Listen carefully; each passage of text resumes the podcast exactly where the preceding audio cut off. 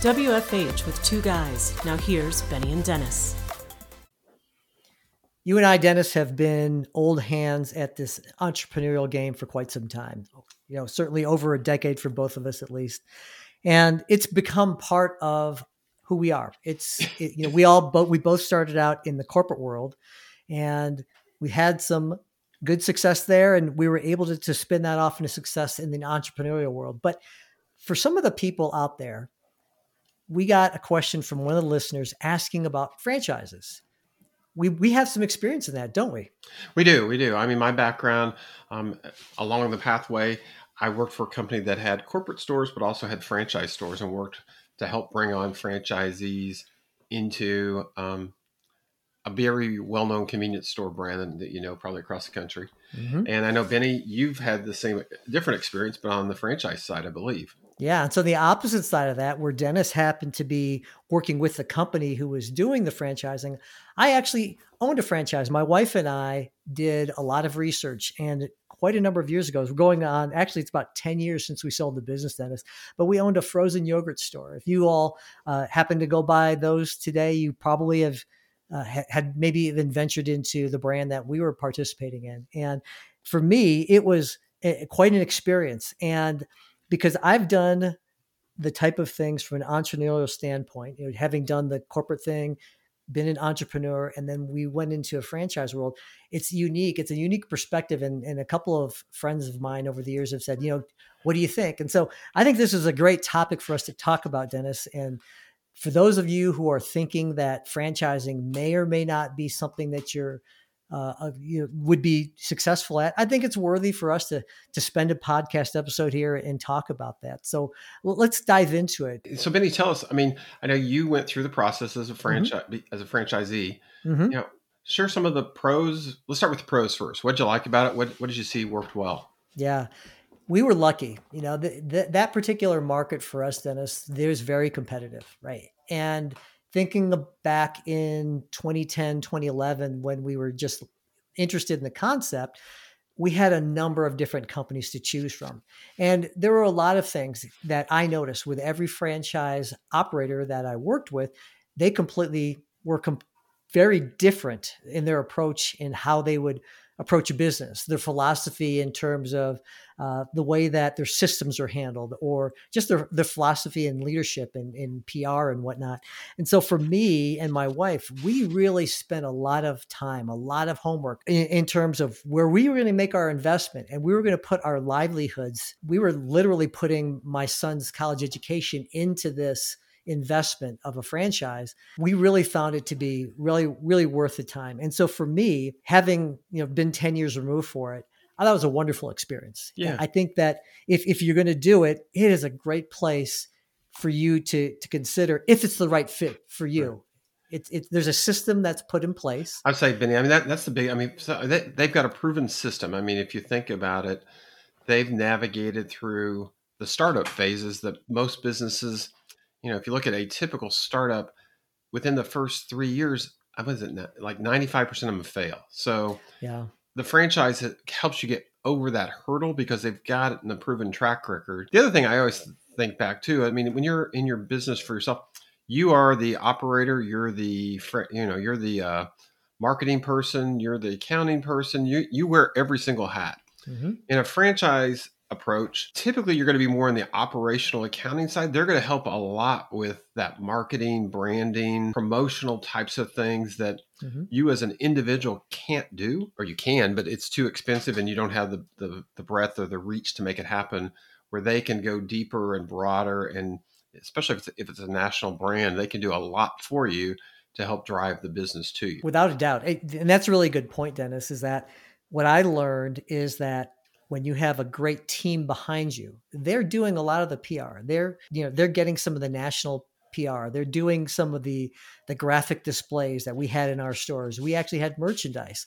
All that stuff would have been impossible if we were trying to do this on our own. There's no way i would have been able to create a loyalty program for people to come back here other than just like a basic punch card right. which which wouldn't have worked. These are the type of things that you uh, get with the system. The other side to it too is that there's a little bit of rec- name recognition. Obviously, you know, and, and if you were to go and, and buy a franchise for McDonald's, well, who hasn't heard of McDonald's here, not only in the United States, but internationally, right? It's a world known brand, right? And so having gotten into that system, you are actually buying not only into the systems of how they operate their business, but you're also getting the name. And so by having that, that's half the battle. If, right. if you've got a, a car, a van full of kids, right? You remember when when your kids were really young, Dennis, you're going to go pass by, you know, Jim's burger store, or if you're going to go uh, stop by a McDonald's, the kids are probably going to say, let's go to McDonald's, right? They're right. just kind of familiar with that.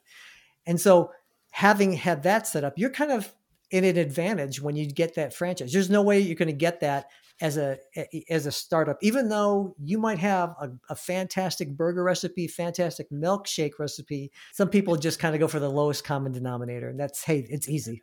The, the other thing they bring also is the fact on the on the purchasing side they can leverage their their breadth absolutely. and help you get things at a much lower price point than you can as an independent store owner doing your own thing. And again the only things you can impact are sales and gross profit and cost. And so if they're helping you keep that cost down, again, it gives you that competitive advantage that some other people that tries to start something on their own may not have. So those are things to kind of think about. Yeah. Um, let's shift over to what are some of the challenges that you saw as a franchisee. Well, with as a franchisee, uh, right off the bat, and I think this is this is fair for people to know about. It is typically going to be a little bit costlier to start up your business. So if you're starting up a business and they happen to be in the same category in the area, let's call it a restaurant, you're going to pay a premium by having that franchise name. You're going to pay into the system. You're going to pay um, a, a, franchise fee just simply to be associated with that brand. That's good. There's good, there's a cost to that. And so for folks who uh, maybe a little bit strapped for money or they're a little bit cost sensitive, that's something you got to be aware of. And so knowing that up front, and the great thing I'll, I'll share with you too as well is that every franchise operator has to have their pricing all of the the costs associated with uh, it's associated in a document called the franchise disclosure document you might hear the term fdd if you actually go and investigate that all that information will be in there. And I encourage you to really research that thoroughly. That document has certain governmental guidelines and requirements that you have to be able to adhere to. And, and, candidly, you have to just be 100% upfront and truthful with that. And so, knowing those costs before you come on board, you are going to prepare yourself a lot better than. Uh, than if you hadn't done it before. Yeah, there's other choices out there with franchises where the entry fee is very low, Mm-hmm. Um, but be careful on those because they're, sometimes they're low for a reason. Yes. They're franchised, but they may not have the bang that the McDonald's has. And I'm not saying McDonald's is the best one to go with, but right. just saying, you know, there's a reason why they may have a lower cost in some cases. Either yeah.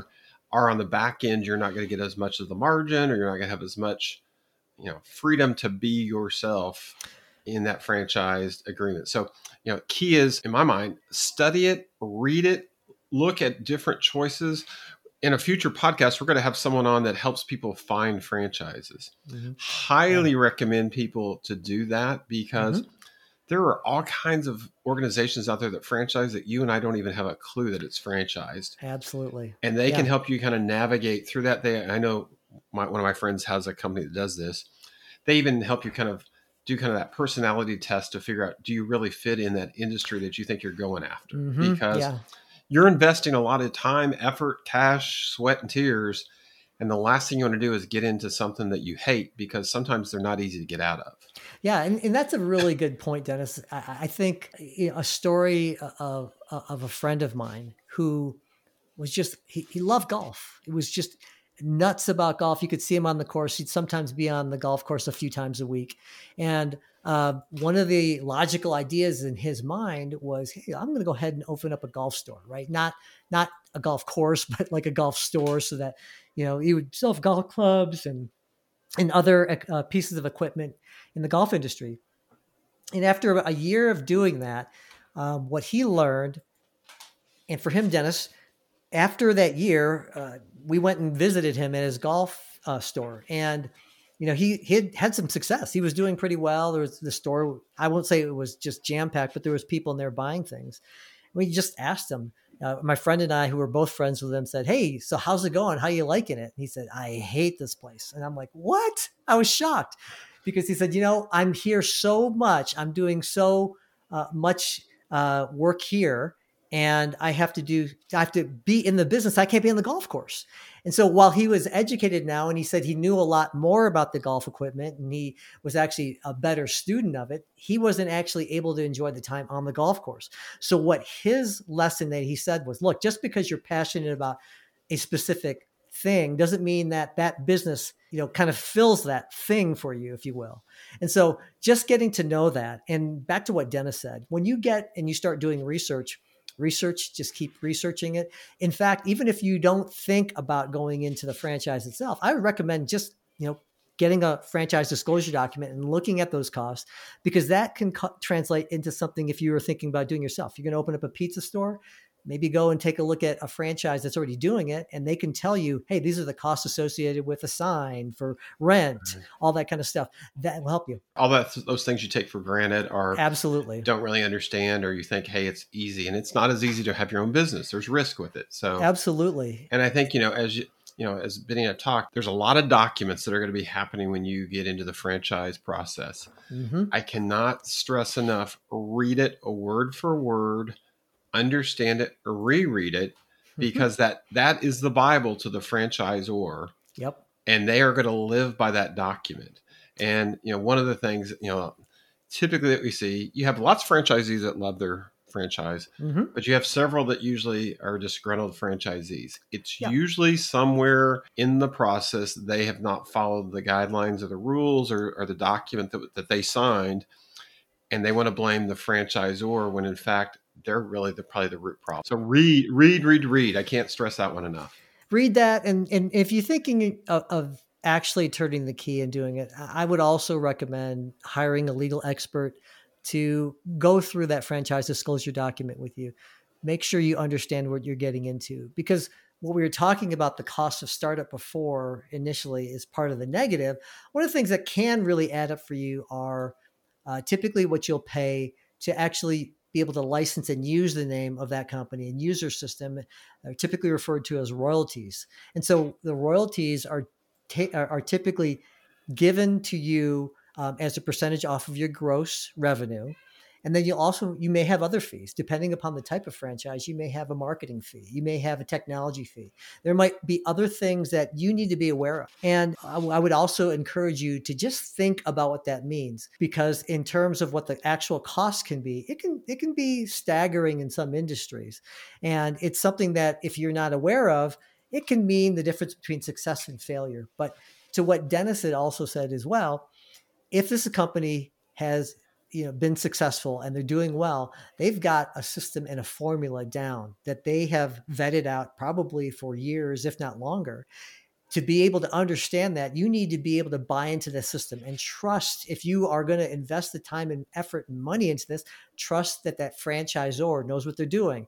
You may think you know what you're doing but unless you've had experience beforehand i'm going to bet that that franchisor knows a little bit more about it than you do I agree. I agree. And the other thing, most of the franchisors are going to have some kind of advisory boards, those mm-hmm. types of things. Highly encourage you to get involved in those, you know, because one, that's where you you become kind of the the positive grapevine person in their organization. They're going to turn to you guys on if they want to test something or if they want to mm-hmm. try something out new or whatever that advisory board has a lot of insight and a lot of sway, and it, it, it builds that, that rapport between you and, and the franchisor or the, or the company mm-hmm. that you're working with. So, you know, it's no different than in, you know, corporate America. The more mm-hmm. you're involved with the higher ups and they know who you are, it potentially works out better for you. Same thing here. Get involved. Get, you know, don't sit down in Timbuktu and, and complain about everything. Get involved, share good ideas, be a positive influence in the organization because – you're buying into their brand and it's your part as well as theirs to grow that brand and make that brand more powerful.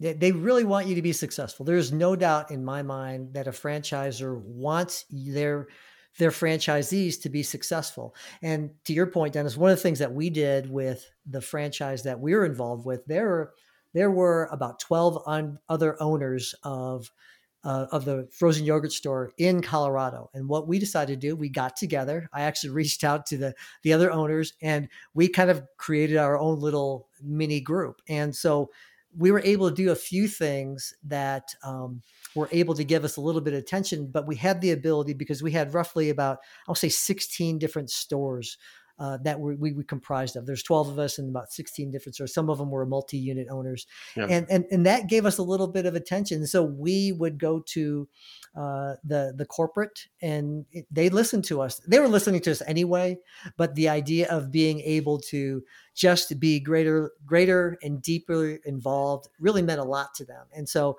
because of that, we were we you know, we understood the company a lot better than we, if we had kind of been an outsider and I, am really grateful. And it, for me, Dennis, and, and the question I know that you were going to ask is, you know, would would I do this again? Would this, you know, what was my overall thoughts about the experience? Without a doubt, it was 100% worth the effort, time, money that we did. Uh, we were we were fortunate in terms of how everything worked out for us. Uh, we had a great deal of success.